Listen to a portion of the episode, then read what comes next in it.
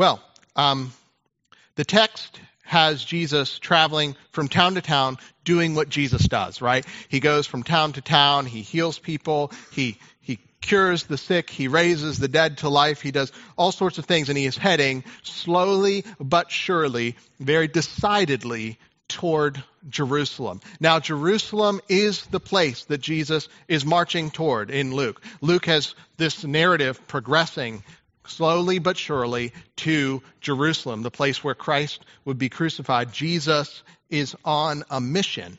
And as he's going from place to place and from town to town, somebody sticks up their hands and says, Lord, someone asked him, Are only a few going to be saved? There's that question. Are only a few people going to make it, Lord? Now, this guy, he's probably asking about the Israelites.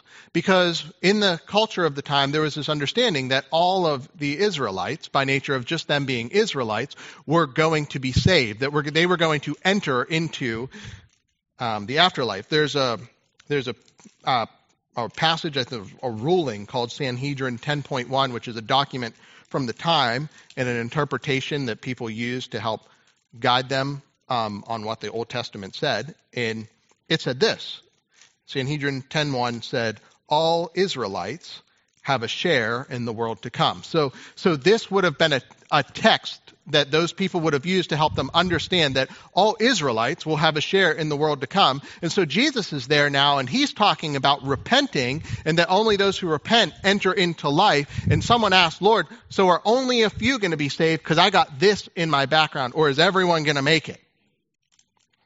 Well, how does Jesus respond to the man? Well, he says this in 24. He says, Make every effort to enter through the narrow door, because I tell you, many will try to enter and won't be able once the homeowner gets up and shuts the door. See what Jesus does, what he's been doing over and over and over again in the past couple chapters. Someone asks a question, and Jesus answers in a way that they don't expect. And Jesus directs his attention not to the world out there, but directs his own attention to what's going on in here. The man asks the question, and Jesus says, basically, well, let me ask you about you. Jesus takes the question about everyone and decides say, and we might have all had that question, like, God, what, what are you doing out there? And Jesus takes a moment and said, well, let's, let's pause on that for a minute and let me ask you what's going on in here, what's going on in your heart. And he begins to talk about entering the narrow door. And as he talks about this, he gives us at least three wrong ways to enter the kingdom and one right way to enter the kingdom. Three wrong ways and one right way. The first wrong way that we see in the text is that you cannot enter the kingdom of God by your own effort.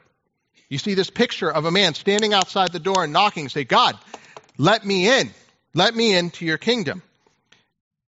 And there's nothing that they could do to earn God's love. The religious society at the time would have heaped on all sorts of laws and rules and regulations, things to, to follow the Torah, to follow the law perfectly. They would have had all sorts of customs built around adherence to God's law, but they would miss the point altogether because you don't enter the kingdom by the works that you do. You cannot do it. You can be the best husband or wife you can be. You can be the best um, dad or mom you can be, you can be the best employee you can be, but none of those things earns you status with God because He is holy and you are sinner. He is just and we are unjust. You can't earn your way into the kingdom by strict adherence to a moral code you or any other way. You cannot earn it you've sinned against a perfectly righteous God. And those who think that they can enter into the kingdom of God, into life with God that begins now and goes into eternity by their own effort will be sorely disappointed because that's not how it works. So that's the first wrong way. The second of the wrong ways that Jesus points out is proximity. The second thing is proximity. You don't enter the kingdom by being close to it. Look at uh, what the verse says. Um, you will stand outside and knock on the door, saying, Lord, open for us. And he will answer, I don't know you or where you're from. Then you will say, We ate and drank in your presence. These people saying, like, God, we were near you. God, we were close to you. God, we went to church. God, we, we were there. We were around you. Surely that, that gets us, that counts for something. And you think that maybe because you grew up in church, or maybe because you're here now, that that's earned you some place with Jesus. But you're wrong, because proximity doesn't earn it. Your family cannot earn it for you. Being close to somebody who's close to Jesus will not get you into his kingdom. That's not how it works. And the last thing is familiarity. So you have you don't get in by your own effort, you don't make it in by your proximity, by just being like these people won't make it by just being near Jesus, following him, listen to his just listening to his teaching. And they won't make it by familiarity. Look at what it says there in the passage. He says that they say, Well, you taught in our streets. So these were people that would have been maybe even familiar with the teachings of Jesus. And Jesus is saying that just because you know about my teaching, just because you're familiar with what I say, doesn't make you a follower, doesn't make you safe with me, doesn't give you permission to enter the kingdom. Just because you know something doesn't make you my follower. And you might have had that same experience. Just because you grew up in church, went to CCD, went through confirmation, maybe even, maybe you said the sinner's prayer at one point, maybe you went to children's church. Just because you have familiarity with the teachings of Jesus doesn't make you a follower because you have to decide what you will do with Jesus for you. Familiarity will not get you into the kingdom. It's not just about knowing the right things or being in the right place, it's about knowing the right person. Okay, Don, but if if I if I can't earn this, why does Jesus say, and what does Jesus mean when he says in the passage, make every effort to enter through the narrow door? Well, that's a really good question.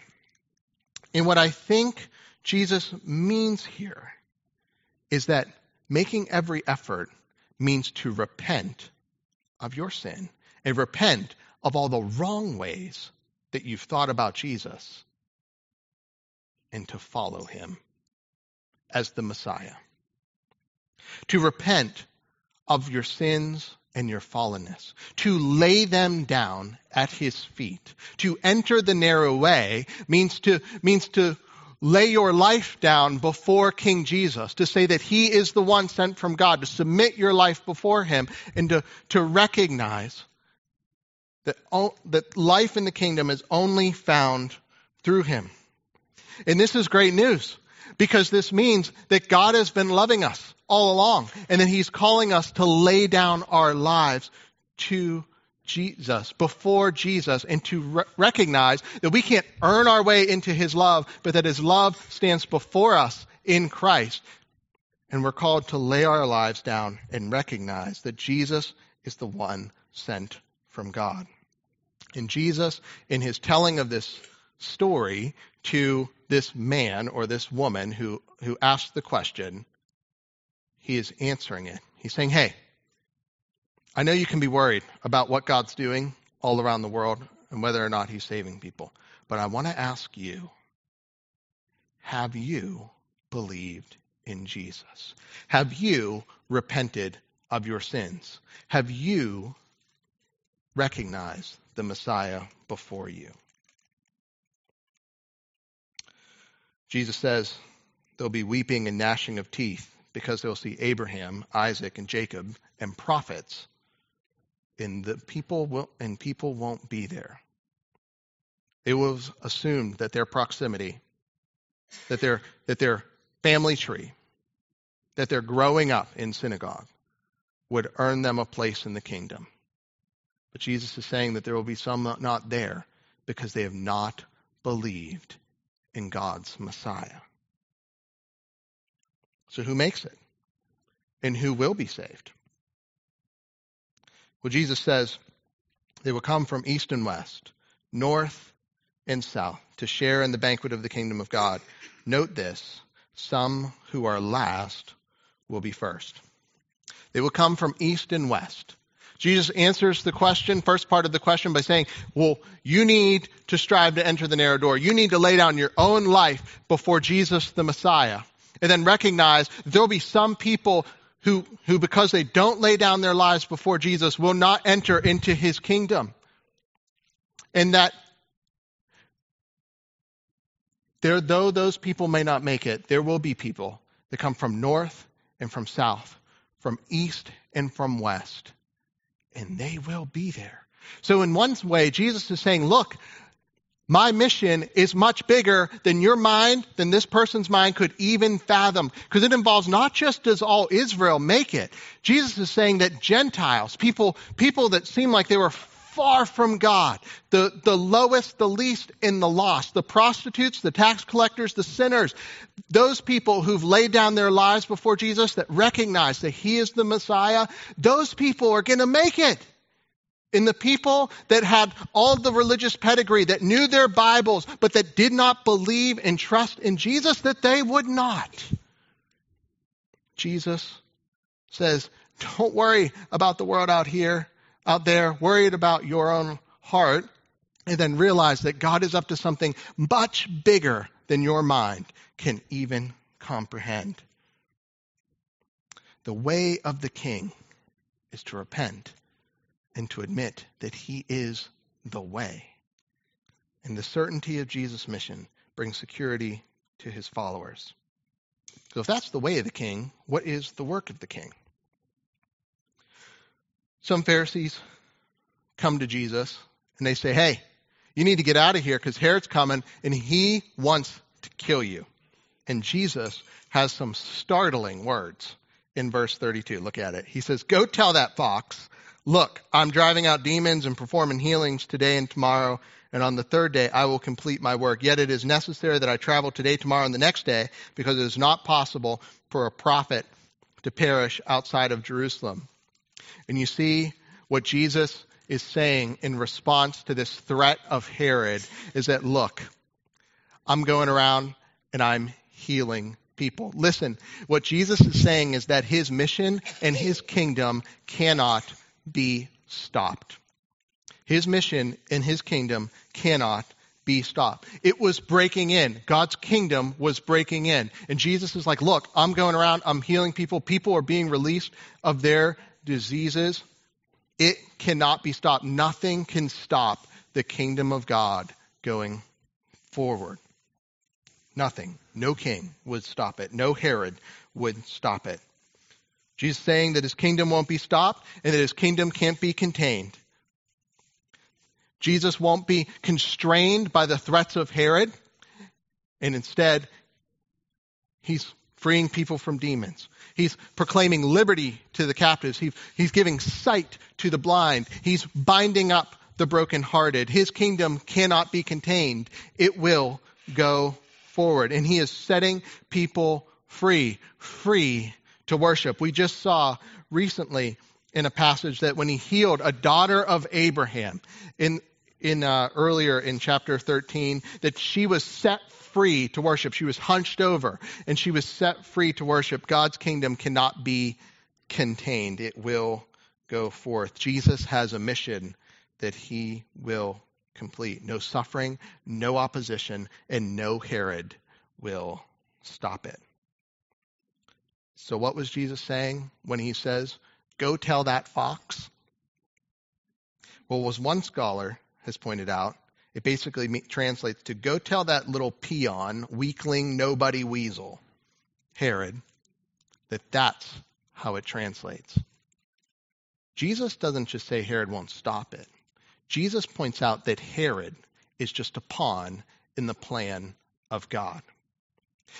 Jesus is saying that Herod is not who he thinks he is. Herod thinks he's big. Herod thinks he's a big deal. Herod thinks he can stop me and my kingdom. But tell that peon, he's just a little plan of God and that I'm going to heal people. I'm going to free people. And in three days, I'm going to complete my work. Nothing can stop the mission of God that would go forward. And what Herod would think was a victory in his own part in the process of the crucifixion God would use to turn into a victory over Herod. Because you see, God, He sets up rulers and He knocks them down. And Herod thought he was going to stop Jesus. But Jesus like, look, in three days, I'm going to complete my work, referring to the resurrection. Nothing can get in the way of the purposes of God's kingdom. And friends, the work of Jesus then is eternally secure. Jesus says that he will have victory. And this is good news, friends. This means that Jesus says that the certainty of his mission brings security to his followers. That when you think that God's kingdom is in retreat, he is actually using it towards victory. That when you look around the world and you are discouraged, you need to remember what Jesus said to the Pharisees about Herod. Go tell that fox. Because what Jesus is saying is that nothing is going to stop his kingdom. When you feel defeated in your sin, when you're, when you're questioning God's plan, you can look at the words of Jesus saying, go tell that fox and remember that he was certain he was going to complete his mission. And if he completed his mission on the cross and on that empty tomb, he will complete his mission in your own heart. No wavering, no wandering can stop the love of Jesus for you. You are secure in him, in, in his plan and in his mission. His gospel would go forward. It includes me and you. And so we can take a deep breath and rest in the security we have in Jesus because he was certain about his work and he completed his work. You are secure because of a person, not by your familiarity, not by your proximity, and not by your effort. You are secure because of what Christ has done several years back. Um, my brother was visiting uh, from Pittsburgh, and he he loves the Red Sox, and so he I thought it'd be fun to take him to a rest, uh, a Red Sox game, and I, have a, I had a buddy who had some contacts down there, and I said, hey, uh, it's last minute, but can I get in touch with your contact and go to the game tonight? And he's like, yeah, yeah, yeah. Reach out to this person. His his name is Pete. We'll call him Pete um, for today. So I sent Pete a text, never met Pete before, and was like, uh, hey, Pete, so and so gave me your number, um, said to reach out to you about going to the game tonight. Can you, do you think you can get it in? And Pete's like, yeah, how many people you got? And I was like, oh, I got um, myself, my wife, and my brother. And he's like, yeah, meet me at gate C. Okay. I've never met Pete before. I don't know exactly who Pete is, what he looks like. And so I go down to Fenway, kind of hoping this works. And uh, I'm standing at gate C, talking to Nicole, talking to my brother Luke, and kind of waiting. Pete, we're here outside of gate C. Pete's nowhere to be found yet. And um, I'm standing there outside and just kind of like looking around. I'm like, Pete. No, that's not Pete. Um, and, and some dude walks up to me and goes, You Don? And I said, Yep, that's me. He said, follow me. And so I followed Pete. And uh, I believed that Pete could get me into the game. And sure enough, we walk around the security guard station, and uh, we're just walking. I'm catching up about our mutual friend, and he walks us out this this hallway and onto the first base line, onto the cement right by the field. And he grabs three chairs and he sets them out and says, have a seat. And uh, says to me, Listen, I know you don't have tickets, and I know these aren't ticketed seats, but if somebody stops you, tell them to call me, and it will be okay. And it was a lot of fun. I got like to be in a really cool spot at the game, and my brother got to be in a good spot. Lots of action in that particular spot along right along first base line, right on the cement, right on the field there. And I had access to that. Not because of my proximity to Fenway Park. Like I didn't like stand next to Fenway and think, man, if I just stand here, I'll get into the game eventually. Or I had access not because of my familiarity with the players at the time or or or who was going to be there that day. I didn't have access because I thought, you know, maybe maybe if I just push my way through the security guards, that will get me into the game. No. I had access because I knew a person. And that person, because of who he was and what he did, not just didn't just guarantee me access, but kept my place there. Knew that I could not be thrown out of that game because my I didn't purchase the tickets. I got in on someone else's name. And friends, we get into the kingdom of God not because of what we do, not because of our, our being close to church, not because of the effort that we have. We get in because of a person in what he has done. And because we know him and because he knows us, we are safe with him. Nothing can throw us out because it wasn't anything we did. It was all because of Christ and what he did. That's how Jesus works for you, and he holds you. You are secure in Jesus. And the certainty of Jesus' mission brings security to his father's children. Jesus was certain about what he was out to do. And it's meant to encourage us. Jesus ends the passage and he begins to talk about Jerusalem. And we see the desire of the king. Jerusalem in Luke is a is kind of an ominous place. It's the place that the religious authorities were seated. It's the place that Jesus accused those Jesus accused those religious authorities of killing the prophets. And Jesus knows that he's going to be killed there too. He'll be tried, he'll be crucified there in Jerusalem. And what's Jesus' tone as he thinks about his own death? As he thinks about the lostness of the place and the people that would kill him? Jesus' tone is not one of vindictiveness. It's not one of anger, but it's one of deep compassion and desire. The tone of Jesus is a tone of patience and tone of deep desire. Look, feel his heart in verse 34. Look at it. He says, Jerusalem, Jerusalem, who kills the prophets and stones those who are sent to her. How often I wanted to gather your children together as a hen gathers her chicks under her wings, but you were not willing. Jesus, in light of the, the crucifixion, in light of the death, in light of the pain, and in light of the suffering, he experienced deep desire and compassion for them. And says, Jerusalem, how I wish I could just gather you together. And the picture is this picture of a, of a mother hen gathering its chicks under its wings. It's a picture of shelter and security.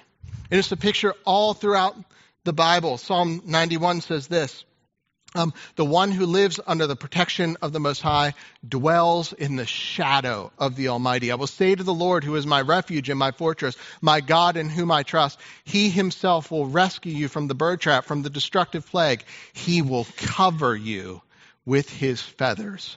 You will take refuge under His wings, and His faithfulness will be a protective shield.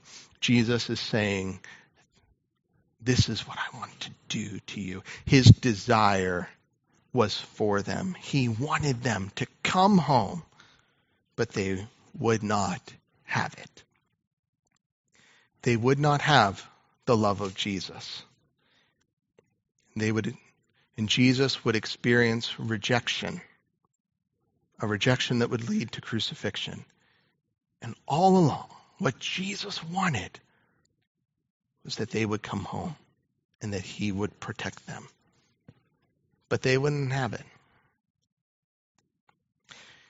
And this is one of those passages that makes us realize that our choices really do matter. Jesus, he will not make anyone become a follower of him. He will not force anyone into heaven. And we have a choice to make about Jesus. And yes, I believe in the sovereignty and in the rule of God over all things. But the Bible holds this together with it that our choices have consequences. The people who reject Jesus reject his heaven and choose hell. C.S. Lewis says this in The Great Divorce There are only two kinds of people in the end those who say to God, Thy will be done, and those to whom God says in the end, Thy will be done. All that are in hell, all that are in hell choose it. Without that self choice, there could be no hell. No soul that seriously and constantly desires joy will ever miss it. Those who seek find, those who knock, it is open. Our choices have real consequences. And God does not just force people against their will into heaven. But what we see here in this passage and what we see in Jesus is a God that if we turn and run to Him, He will not turn us away. That His desire is for us.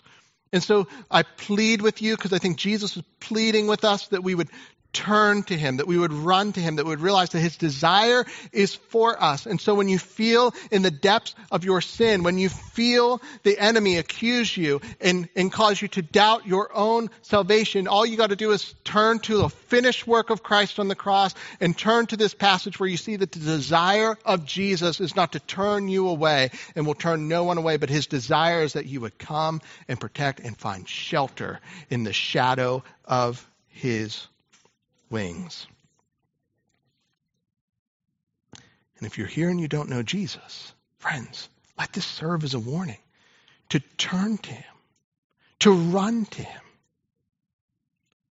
Because He alone can protect you. He alone can give you the security and the peace you're looking for. And if you're here and you're a Christian, remember, no mistake, as one, one of my favorite authors says, no mistake can hold a candle to the love that calls us home. Jesus' desire, the desire of the King, is that you would come to him. And that if you come to him, you stand protected and secure under his wings because of his work. Last thing I think to, that's worth asking is if is if Jesus desired this for the very people that were his enemies and are going to kill him, do we desire, do we share his heart for the lost? Do we share his heart towards those who don't know him? Do we share this desire for our neighbors, our friends, our families, our colleagues, our, our coworkers, our classmates? Because you see, the the certainty of Jesus' mission doesn't just give security to Jesus' followers, but it actually sends them into Jesus' world on his mission. That the certainty of what Jesus accomplished and will accomplish gives us security now, but it also sends us into the world on mission with hopefully a heart that looks like Jesus and that desires that people would run to him and find shelter in him. If you don't have that heart, I would just pray and ask God for it. Say, God, I don't have a heart for the lost. Would you give me a heart for them that they would know you? Would you give me a heart for them that I might say, Concord, Concord, how I'd love for you to gather under the wings of Jesus? Would you give me a heart for my neighbors and friends? I think that's a prayer God wants to answer. Because the heart of Jesus brings security to his followers and it sends them on his mission. Friends, communion, this weekly meal we partake in, um, is a reminder of the certainty of the mission of Jesus. It's a reminder of all that he accomplished for us. It's a reminder of the security we have, not because of what we've done, but because of what's been done for us. It's a reminder that the mission of God will go forward and he will complete it because there was a man who was dead and is now alive and is reigning. It's a reminder that we are brought into this kingdom of God, not by what we do, not by works of righteousness which we have done, but according to his mercy, he saved us. It's a reminder that we are safe with Jesus.